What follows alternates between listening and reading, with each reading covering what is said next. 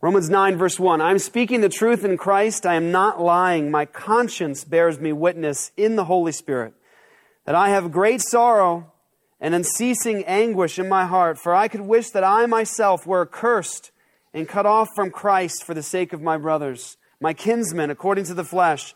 They are Israelites, and to them belong the adoption, the glory, the covenants, the giving of the law, the worship, and the promises.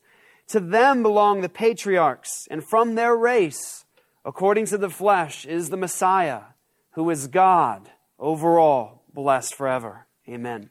But it is not as though the word of God has failed, for not all who are descended from Israel belong to Israel, and not all are children of Abraham because they are his offspring. But through Isaac shall your offspring be named. This means that it is not the children of the flesh who are the children of God, but the children of the promise are counted as offspring. For this is what the promise said. At about this time next year I will return, and Sarah shall have a son. And not only so, but also when Rebekah had conceived children by one man, our forefather Isaac, though they were not yet born and had done nothing either good or bad, in order that God's purpose of election might continue, not because of works, but because of him who calls. She was told, the older will serve the younger. As it is written, Jacob I have loved, but Esau I have hated. What shall we say then? Is there injustice on God's part? By no means. For he says to Moses, I will have mercy on whom I have mercy, and I will have compassion on whom I have compassion. So then it depends not on human will or exertion, but on God who has mercy. For the scripture says to Pharaoh, For this very purpose I raised you up, that I might show my power in you, and that my name might be proclaimed in all the earth. So that so then he has mercy on whomever he wills, and he hardens whomever he wills. You will say to me then, Why does he still find fault? For who can resist his will? But who are you, O man, to answer back to God? Will what is molded say to its molder, Why have you made me like this? Has the potter no right over the clay to make out of the same lump one vessel for honorable use and another for dishonorable use? What if God, desiring to show his wrath and to make known his power, has endured with much patience vessels of wrath prepared for destruction, in order to make known the riches of his glory for vessels of mercy, which he has prepared beforehand for glory. Even us, whom he has called, not from the Jews only, but also from the Gentiles, as indeed he says in Hosea, those who were not my people I will call my people, and her who was not my uh, not beloved I will call beloved. And in the very place where it was said to them, You are not my people, there they will be called sons of the living God. There's the reading of God's word. Now, I know that's a lot in our society today of text messaging. I mean, it's not in, you know, we're the microwave generation, right? But beyond that even now, it's like now I don't even want to talk to you. I'll just text you, right? Like, well, who, who talks anymore? We just text now, right? Like, why are you going to call me and have like a long drawn out conversation? Let's just text. And then even our text messaging goes from like, conversation in person to text messaging and then like i'm too lazy to even write the actual correct spelling of the word out. We'll just actually split the words up in like btw or, uh, or, or be right back or whatever. We have all these like you know strange like you know let's shorten even the text down. So in a culture like ours to actually sit through the reading of a chapter at the beginning of a service oftentimes can be something that's a jolt or different but i want to express to you that that the truths contained in romans chapter 9 are life transforming, earth shattering, theologically sh- will, will shake you to your core and will drive you to worship and to see the world in the way that it truly is, to have confidence in a sovereign God who actually rules over his creation in the heavens above and on the earth below. Yes, what we're reading in Romans chapter 9 is controversial. Not controversial because of something on God's part, Controversial because people think that they are the masters of their own universe. And when they come face to face with the God of Scripture, who actually says that He's sovereign over every detail, and that He mercies whom He mercies, and He hardens whom He hardens, this becomes a di- very difficult text. There's, there's many people, uh, James White uh, relays this conversation that he had with a lady who was actually doing a course. She was a Roman Catholic, and she was doing a study on fundamentalists, interestingly. And somehow he says she looked through the phone book and found his name. so it's interesting. Uh, so she did that, but she went to sit down and do and um, an interview with him to do a, a, a part as part of her coursework in college. And when she sat down with him, she didn't take long for them to get to the gospel and the gospel of God's grace and His mercy and His power in all things and specifically his gospel of grace that he saves and saves perfectly, and it's his work and it's his mercy and has nothing to do with us. Has nothing to do with human will or exertion or power or running, but on God who has mercy. It's what he's accomplished in Jesus. And that he's sovereign over all things. He's the potter over the clay. And he hardens whom he wills and he mercies whom he wills. And she said to him, I would never worship a God like that. And he said to her, you never will, unless He shows mercy on you. You see, this text has been a text that many people have come, and Piper says their worship is either soared or they have separated from God. What they see about God in this text tells and, and their response to that tells, tells a lot about what they believe about God and themselves. So let me just do a quick overview leading up to Romans chapter 9 because it's essential. Romans chapter 9 is not an isolated text just all by itself, sort of like suspended in midair.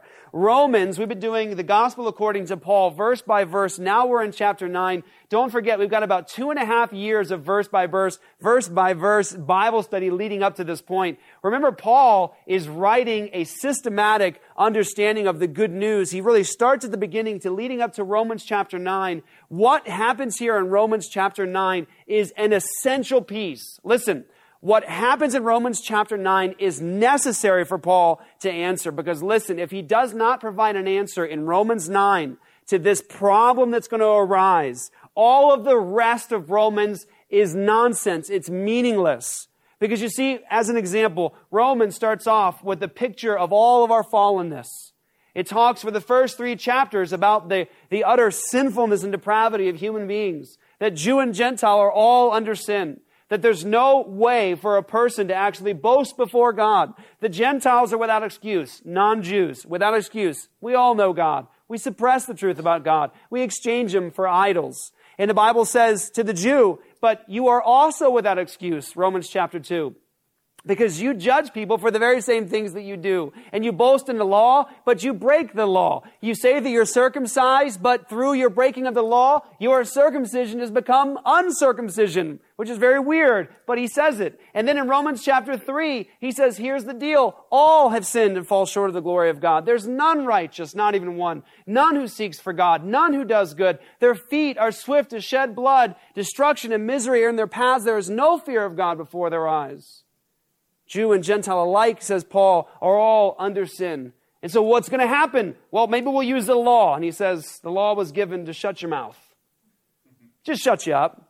You can't use the law. The law impacting a fallen person doesn't make them righteous. The law can't do that. Something different has to happen. The law doesn't itself justify anybody. And so he says in Romans chapter 3, he says very clearly, by the deeds of the law, no flesh no flesh will be declared righteous in his sight, because through the law comes the knowledge of sin. And then he says in Romans 3:28, he says, "We conclude that a man is justified by faith, apart from works of law." And this is all made possible because of what God did at that cross in his son. Jesus is perfect. Jesus is righteous and blameless, and he is that substitute.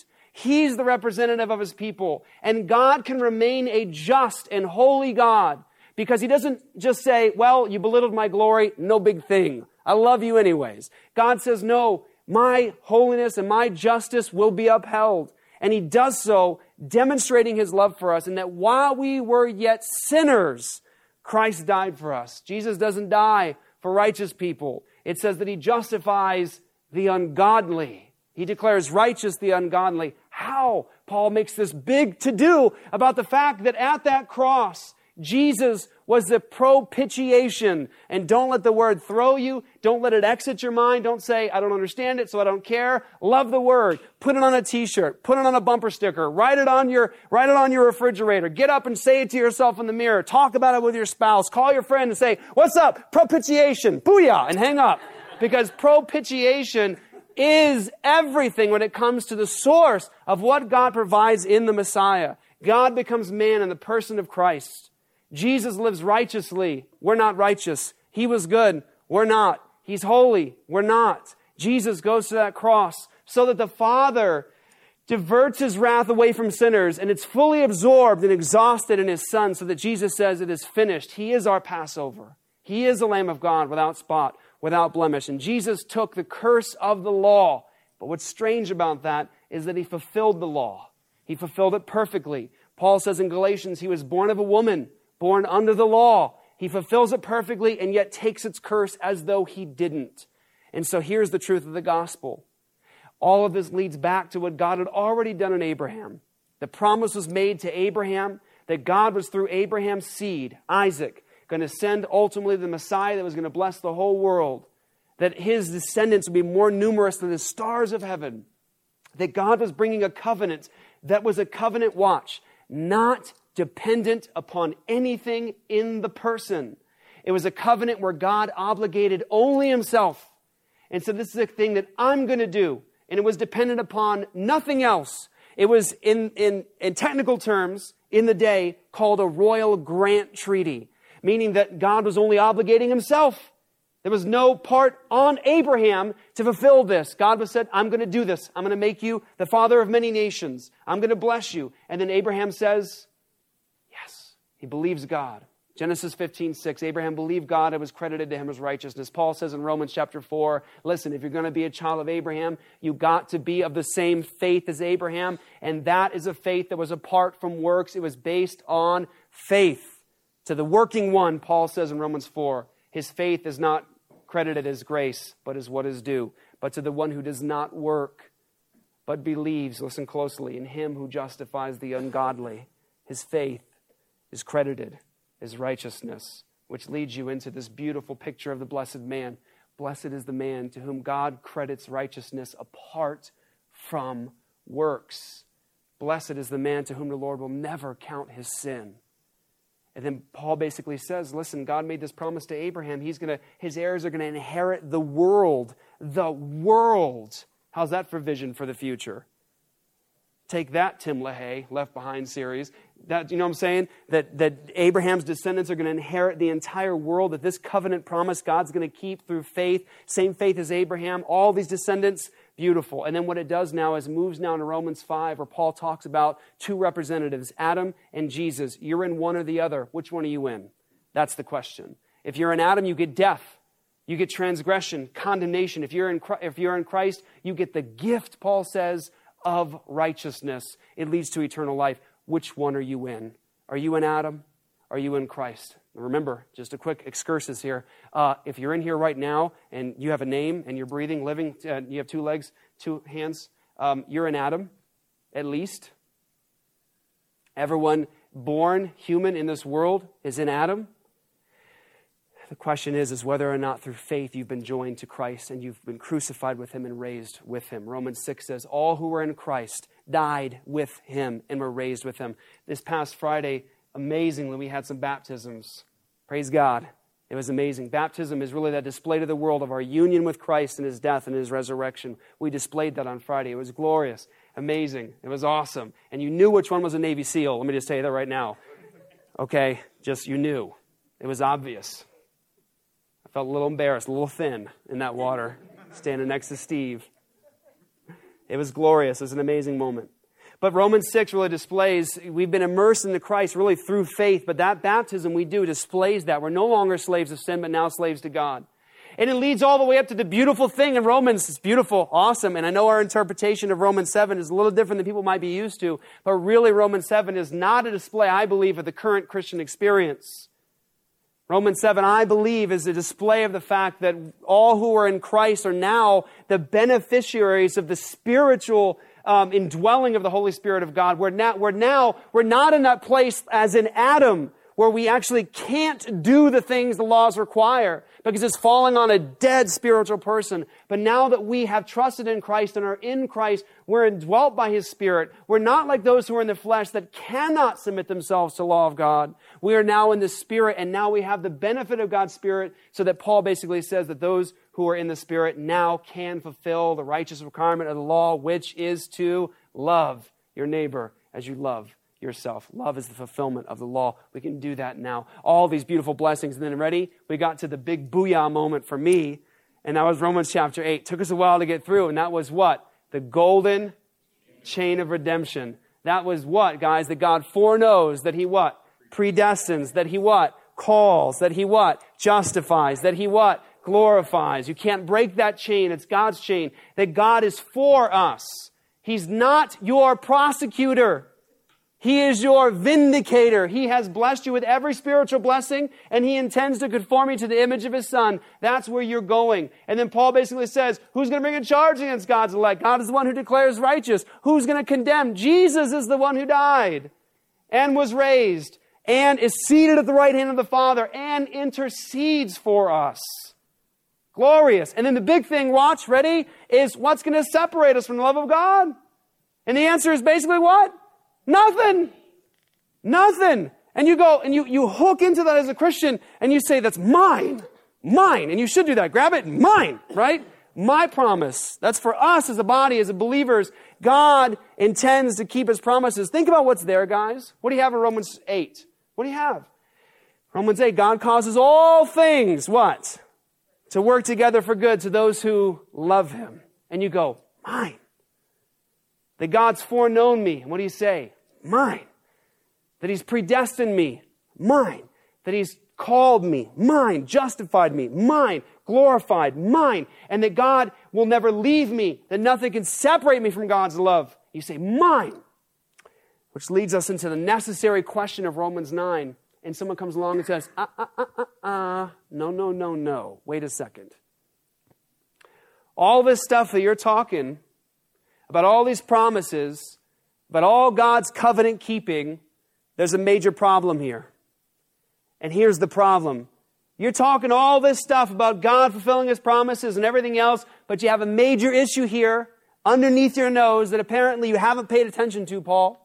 And that is this, is that how come all these Jews over here, temple stuff, wearing the clothes, doing the deal, all these Jews, don't believe in your Messiah. They reject him. And you make all these promises to God's people about God never losing them, about God justifying them. But apparently, ready, he doesn't keep his promises. Because you got Jews over here that don't believe in your Messiah. And that's a major problem on the surface. It's a major issue because here's the deal, ready? If God's word had failed, if he did not keep his promises through Abraham, through the Jewish people, through the, one that, the ones that got the, the, the, the covenants, the ones that had all these promises, the worship, the law, the adoption, through whom the patriarchs, all these things, if God actually didn't keep his promises, then you can't believe anything he says in Romans 8. What do you have to, to hang on to? How can you cherish any promise in Romans 8 if ready? He calls this his new covenant, and he's supposedly going to do all this stuff, but he didn't keep his promise to these people because I got a little problem. Now, you apparently are Jewish and believe in Messiah, but there's a whole lot of Jews over there that don't believe he's the Messiah. So, what has God's word failed? Listen, if Paul didn't have this discussion, everything that he's already said would be nonsense. This chapter ends up being a foundation piece argument for what God has done in Christ, in the Messiah.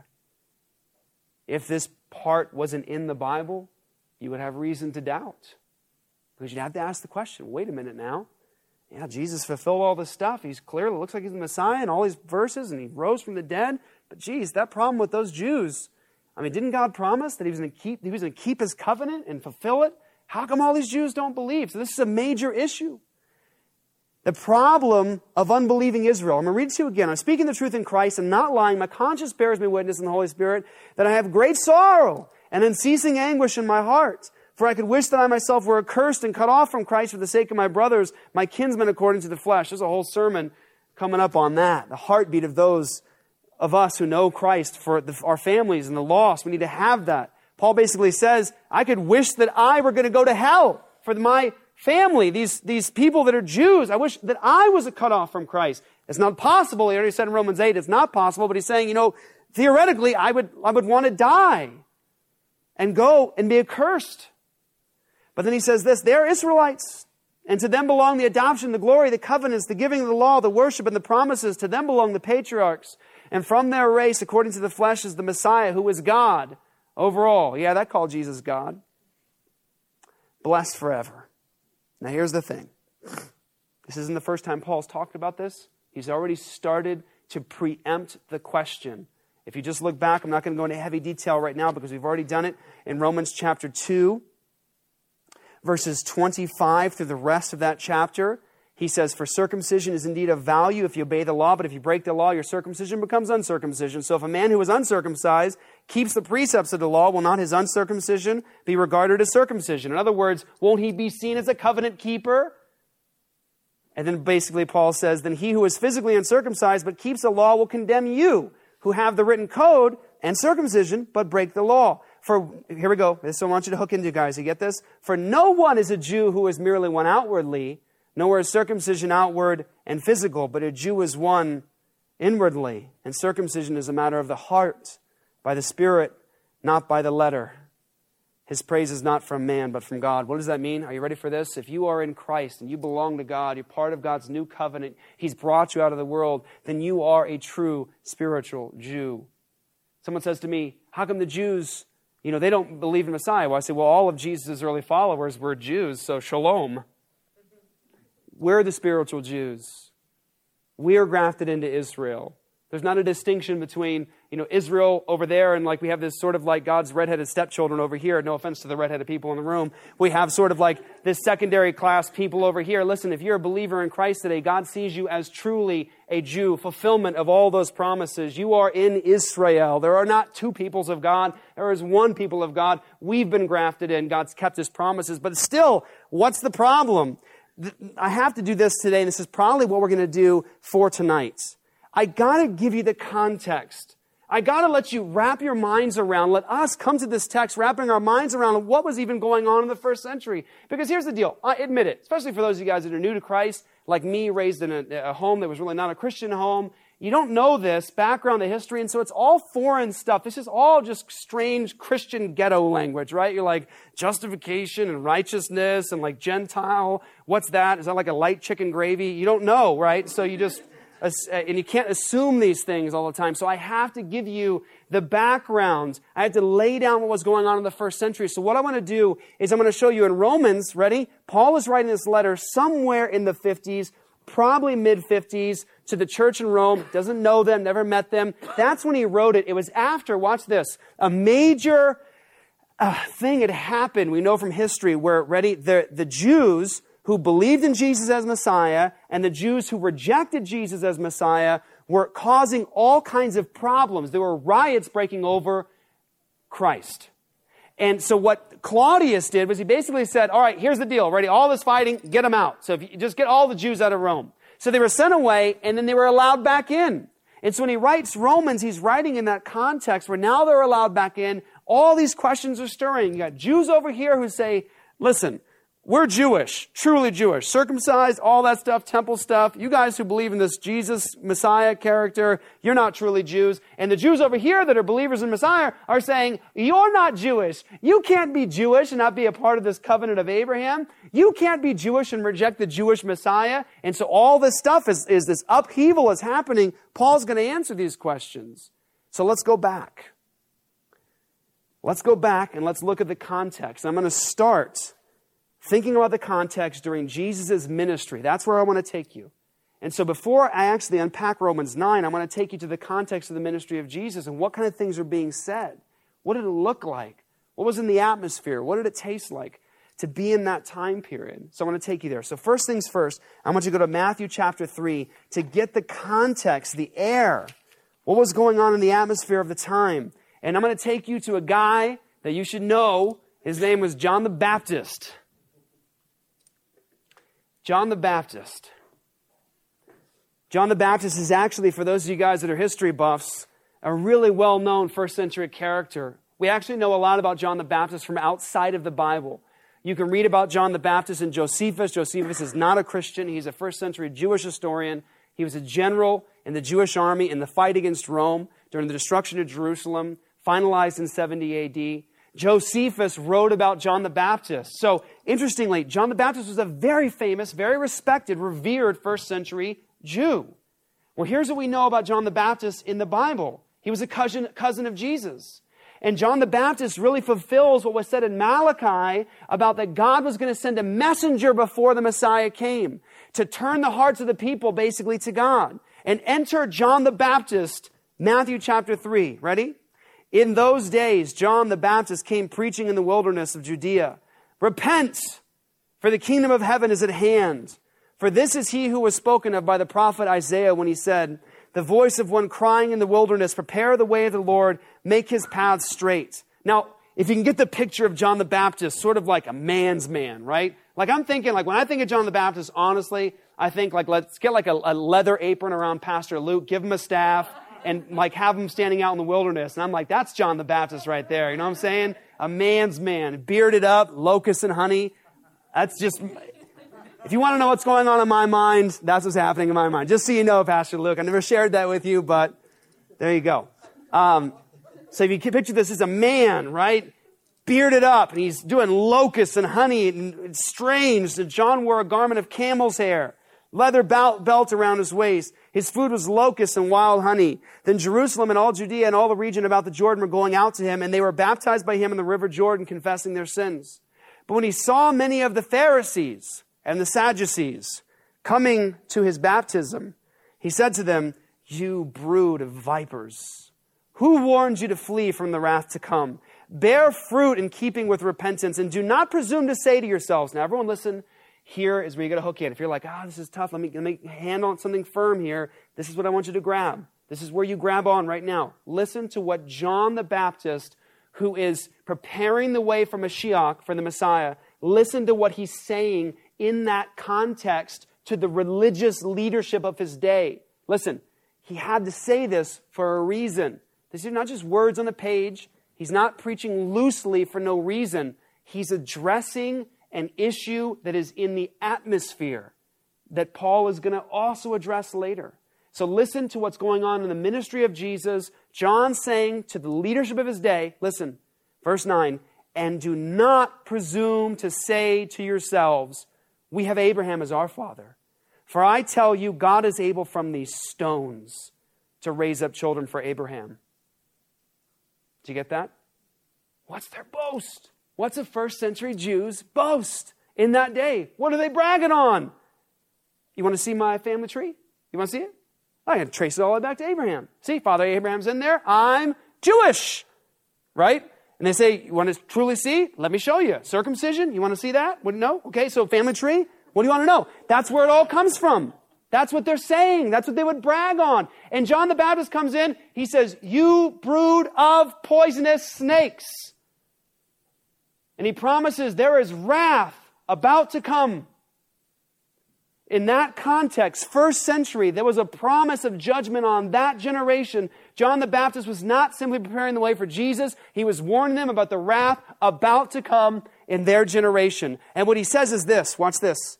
He says, The axe is laid at the root of the tree. Now, watch this. You take an axe and you swing it. Nope, not at the root of the tree yet. But if you drop it down, it's about to hit that tree. That's when you've already swung and it's on its way. Nothing's stopping it. Don't get in its way because it's to to cut you down. And when John the Baptist says the axe is laid at the root of the tree, it does not mean that he's kind of like just kind of like nudging it against there. Hey, maybe.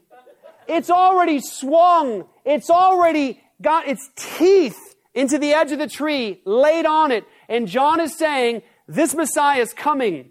And so is this wrath. Repent, you brood of snakes poisonous snakes. But what he says to them is don't even presume to say that Abraham is your father. Listen to me. God can raise up from these rocks children of Abraham. which is a- answering something already, isn't it? What are the Jews thinking? Hey, I'm good with God because it's in the blood. I'm good with God because it's in my family. He says, God can raise up from these rocks heirs of Abraham. Don't say to yourself, you have Abraham as your forefather. And so you see, it's already in the air, isn't it? Ministry of Jesus. You see what Paul's starting to address. You see, Paul's discourse is not a detached discourse away from the context. It's very seriously answering a major issue going on in the first century. They thought they were Jewish because they had Abraham physically as their father. And listen, the Bible never, ever, ever, ever, ever taught that somebody is an heir according to this promise because they are physically descended from Israel. You know why? Abraham had other kids, didn't he? But who was the promise through? Isaac. He was the son of the promise. That was the fulfillment of that covenant promise through Isaac. He had Ishmael. He had other kids, and those were not the ones that were the heirs according to the promise. It was through Isaac that his seed was called. Do you see? And that went through Jesus. And listen, here's the deal. You got to be a child of Abraham. If you're going to be an heir according to these promises, if you're receiving these blessings, you've got to be of that covenant, of that line. And that's through faith, apart from works. It's recipients of grace. Listen, sovereign grace, sovereign mercy, which means, ready? I'm just going to lay it out for you right now. Yes, I am saying that this God chose to save and that this God mercies whom he wills and he hardens whom he wills. And this entire thing is all about a five letter word grace. That's what this is about. And listen, how could you apply this to this day? Let me just say this to you. Ready? For those of you guys that are raised in Christian homes, I wasn't. But if you happen to have been in a context where you were raised in a Christian home, you went to youth camp, you did a Awanas, sword drill, like, you know, if you did all that stuff, Whatever it was, see, some only a few of you, only the elect in here understood that question. That, one, yeah. that was a little Bible joke for you. If you were part of that, like, how could you apply that to today? Listen, you are not a believer, saved, justified, right with God, because it's in the atmosphere, because you're around other Christians, because you're raised in a Christian home.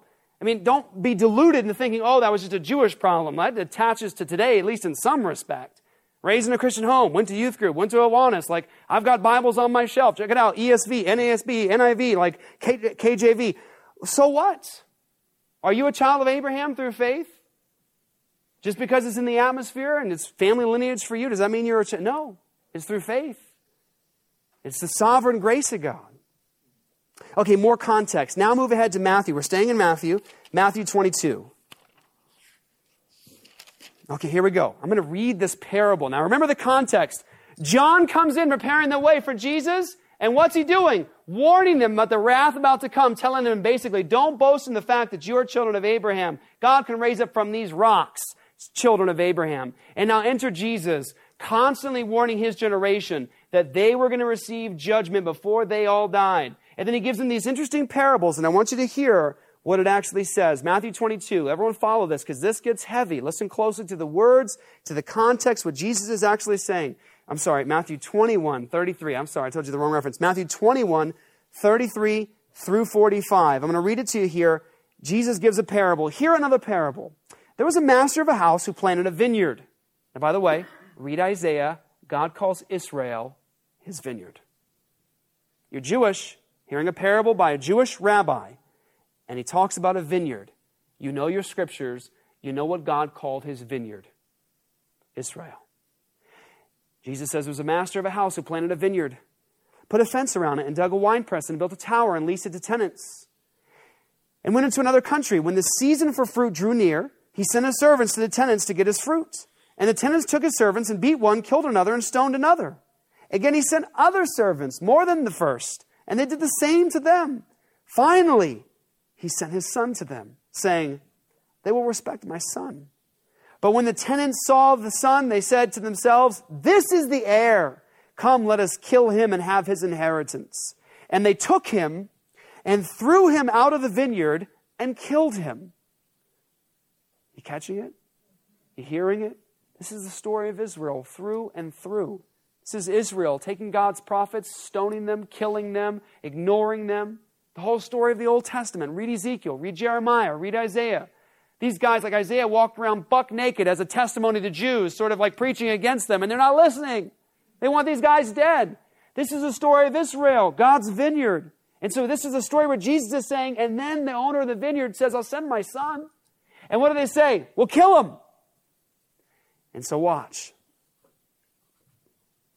They said to him, sorry, Jesus says, verse 40, when therefore the owner of the vineyard comes, what will he do to those tenants? They said to him, He will put those wretches to a miserable death and let out the vineyard to other tenants who will give him the fruits of their seasons. Jesus said to them, Have you never read in the scriptures, the stone that the builders rejected has become the cornerstone? This was the Lord's doing, and it is marvelous in our eyes. Guess what? Paul's going to quote that later. Therefore, I tell you, listen closely, everyone. The kingdom of God will be taken away from you and given to a people producing its fruits. And the one who falls on this stone will be broken to pieces, and when it falls on anyone, it will crush him. Wow, are you getting it? Are you feeling it? What is John saying? Don't say that because you're descendants of Abraham, that you're Abraham's children. God can raise up from these rocks. Wrath is about to come. And then Jesus says, here's a parable. There's a vineyard. Master, you know, he leases it out. He wants fruit. He sends people. They're constantly stoning one, killing another. So he sends his son. And then they kill his son. And Jesus says, what are they going what's the master of the vineyard? What's he going to do? What's he going to do with these people who have the vineyard? They're supposed to give him fruit. What's he going to do when he finds out they've killed his son? And they're like, he's going to destroy them. He'll destroy them. And he'll, he'll give it out to people who will actually produce the fruit of it. And Jesus says that's exactly what God's going to do with you. And so, watch this. When the chief priests and the Pharisees heard his parables, they perceived that he was speaking about them. And although they were seeking to arrest him, they feared the crowds because they held him to be a prophet. One more, one more parable. I want to give you the atmosphere. I want you to be able to taste the air. I want you to be able to feel the dirt underneath your feet. I want you to walk in the shoes of the disciples and feel what was going on today. What are the arguments? What's being said? Remember, Jesus is preaching this to Jews. So get this, watch this. As this gospel of Paul in Romans is being unpacked, it's leading up necessarily to, hey, what are you saying? God's abandoned his covenant? Has he just all of a sudden decided to do it a new way? We're answering these questions. Here's another parable. Ready? In 22. And again, Jesus said, or spoke to them in parable, saying, The kingdom of heaven may be compared to a king who gave a wedding feast for his son. Listen closely. This is so awesome. And sent his servants to call those who were invited to the wedding feast, but they would not come. Are you getting the feeling? The Jews in the first century saying, Guys, Repent and believe. Messiah has come. He's Lord of all the universe. He's ascended, right? Come, repent, believe. Salvation, forgiveness is in this Messiah. And the Jews are killing them. They're beating the apostles, the disciples. The major instigators in the first century of persecution were the Jews and the Romans. Initially, first, the Jewish leadership of Jerusalem. Who was Paul? A student of Gamaliel, a rabbi, Pharisee, Hebrew of Hebrews, right? And what's he doing? Throwing Christians in jail? We know he at least had Stephen killed, right? That's what he was up to. That's what was up in the first century. And so you see that in Jesus. He's saying, This wedding feast called, but they wouldn't come. And he sent other servants saying, Tell those who were invited, see, I have prepared my dinner. My oxen, my fat calves have been slaughtered, and everything is ready. Come to the wedding feast. But they paid no attention and went off, one to his farm, another to his business, while the rest seized his servants, treated them shamefully, and killed them. Ready? The king was angry and he sent his troops and destroyed those murderers and burned their city. What's that sound like? 70 AD. This was written before then, guys. Jesus is, is setting them up for what was ahead. This all happened in the first century. Now, ready? Watch this. Then he said to his servants, The wedding feast is ready. Get, but those who are invited were not worthy. Go therefore to the main roads and invite the wedding feast, as many as you find. And those servants went out into the roads and gathered all whom they found, both bad and good. So the wedding hall was filled with guests. But when the king came in to look at the guests, he saw there was a man who had no wedding garment. And he said to him, Friend, how did you get in here without a wedding garment? And he was speechless. Then the king said to his attendants, Bind him hand and foot and cast him into the outer darkness. In that place there will be weeping and gnashing of teeth, for many are called but few are chosen. Romans 9. Israel, not all Israel is Israel. The elect receive it, the chosen, those who are mercied by God. Are you getting the common thread here between Jesus and Paul in explaining this situation? Many are called, few are chosen. The basis is on God's sovereign choice to love and to mercy the unworthy. One more, and then we're done. Matthew 23. okay. How many of you guys heard the, uh, the last radio show I did? I did with Jerry. Anybody hear that? All right, we got one fan. Good, good. Right on. That's about, sounds about right. Okay. We did, a, we did a radio episode, Jerry and I did, on uh, a tribute to Walter Martin. Walter Martin talked about the fact that uh, you have to have boldness when you proclaim the gospel. That G- this whole idea of like, he says, Jesus loved you. You know, this whole idea like, you know, this, this message of Jesus that just loves you. Like, no, Jesus is going to judge you if you don't repent and believe and come to him to be reconciled to God. And this whole message of Jesus that you have incarnate love speaking as love to people who need grace. And in Matthew 23, Jesus says some hard words. And by the way, watch this. I wouldn't believe that he was God in the flesh if he didn't. I anticipate seeing in God, in the flesh, all the attributes of God an anger with sin, an anger with oppression of people, an anger with people who distort his word, a love for people. I would expect to see all these things in God's life as a man, and you see it. This passage, if it weren't there, you, if it weren't there in Scripture, Jesus' righteous indignation against people who oppress these people, I would think you'd have every reason to doubt. But it's there. Listen to what Jesus says. Matthew 23. He says, Woe to you, scribes and Pharisees, verse 29. Hypocrites, for you build the tombs of the prophets and decorate a monument to the righteous, saying, If we had lived in the days of our fathers, we would not have taken part in them in shedding the blood of the prophets. Thus you witness against yourselves that you are sons of those who murder the prophets.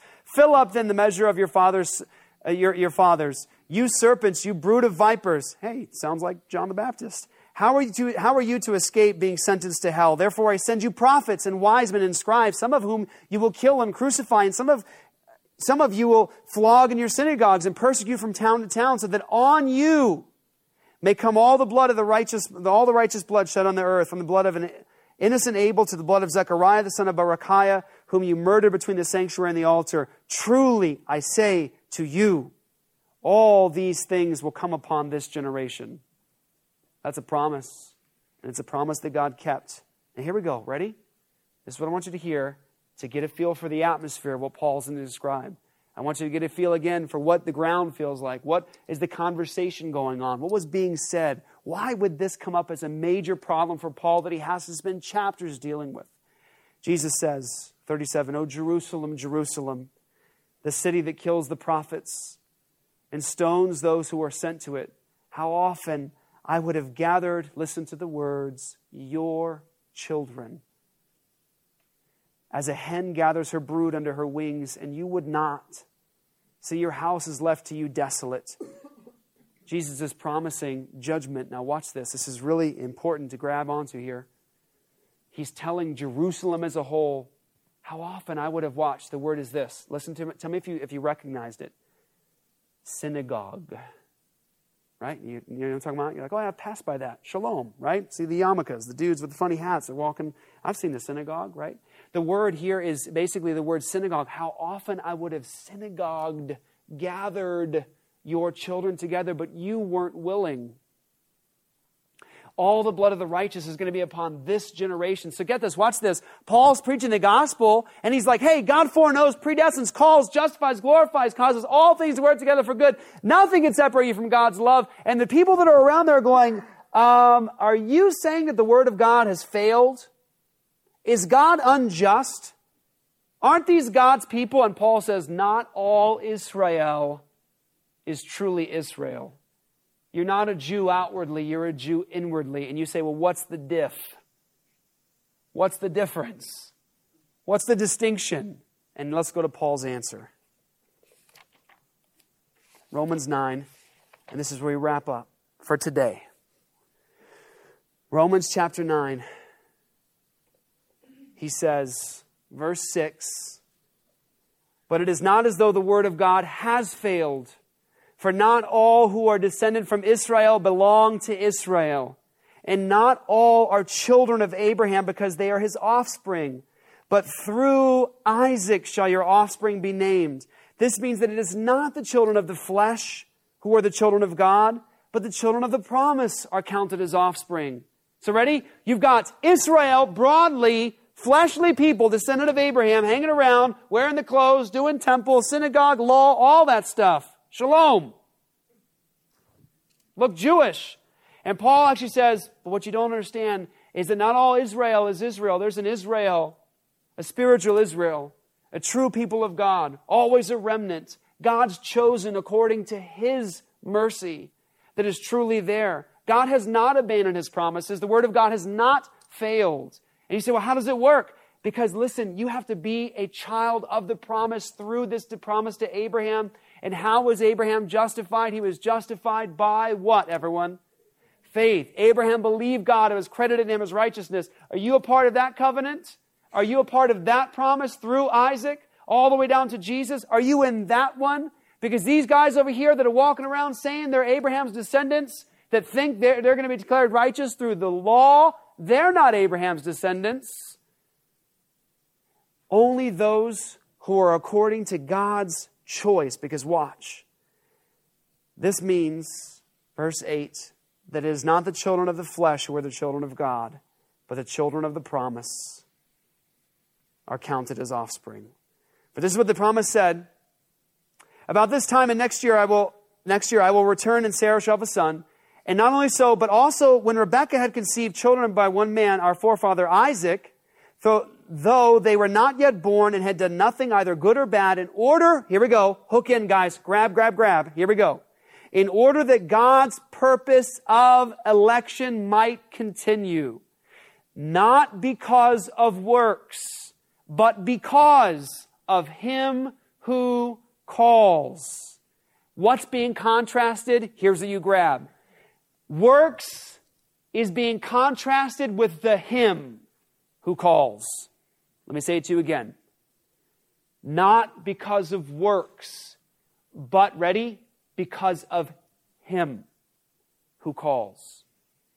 This salvation is not based on anything anyone has ever done or ever will do.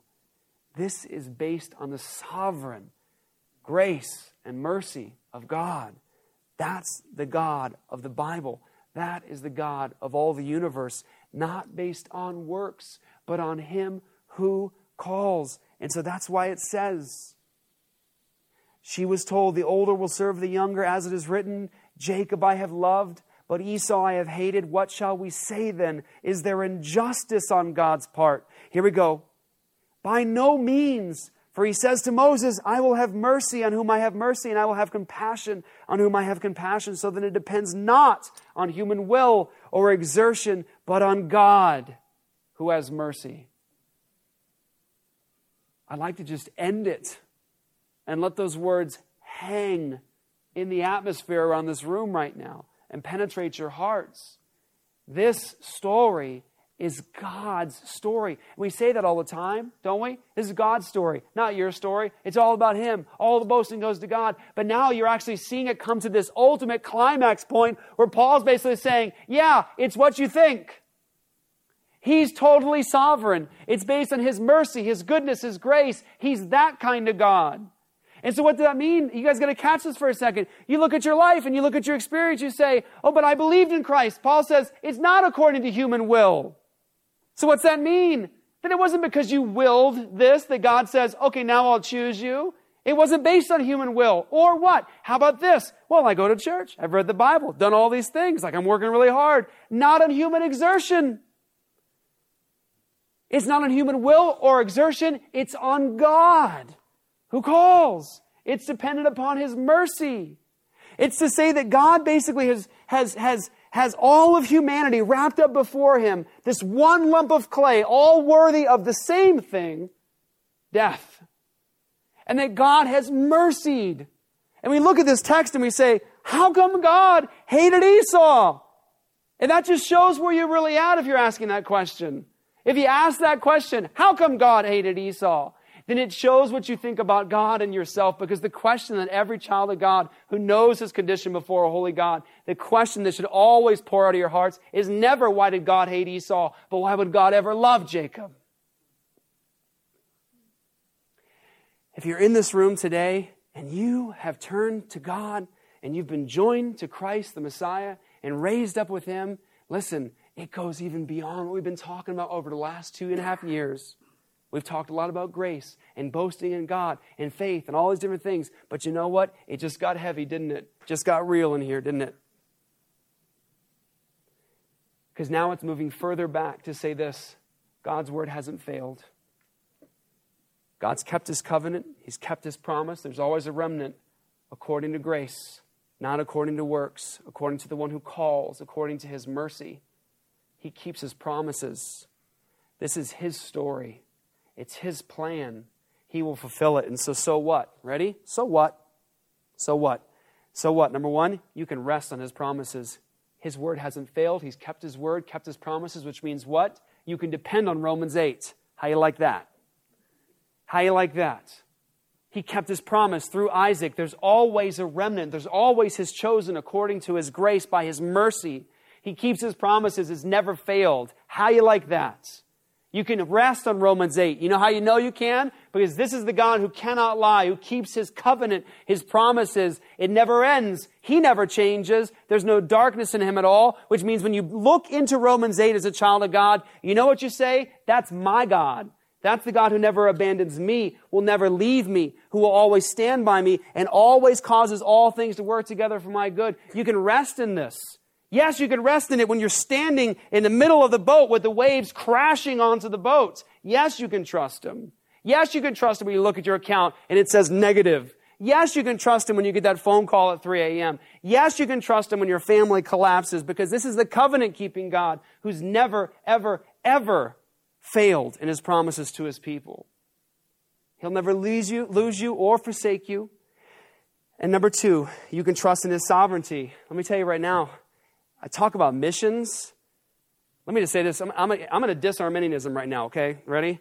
Arminianism and the concept of a God who tries to save and fails, a Savior who dies for sinners and fails, and a Holy Spirit who tries to save and is unable to actually breach the will of the almighty creature, I want to say Arminianism destroys missions.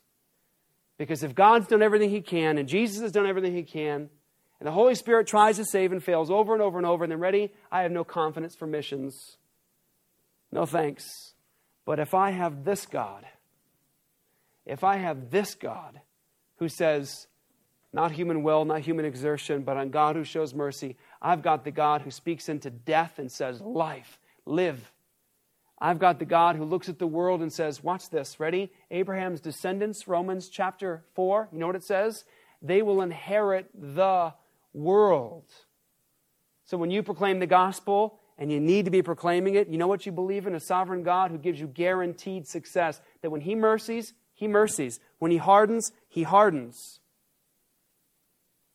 It's according to his mercy and his grace and his power, and he can accomplish all of his word. Third thing, because of this, let me say this at least, at least, at least this.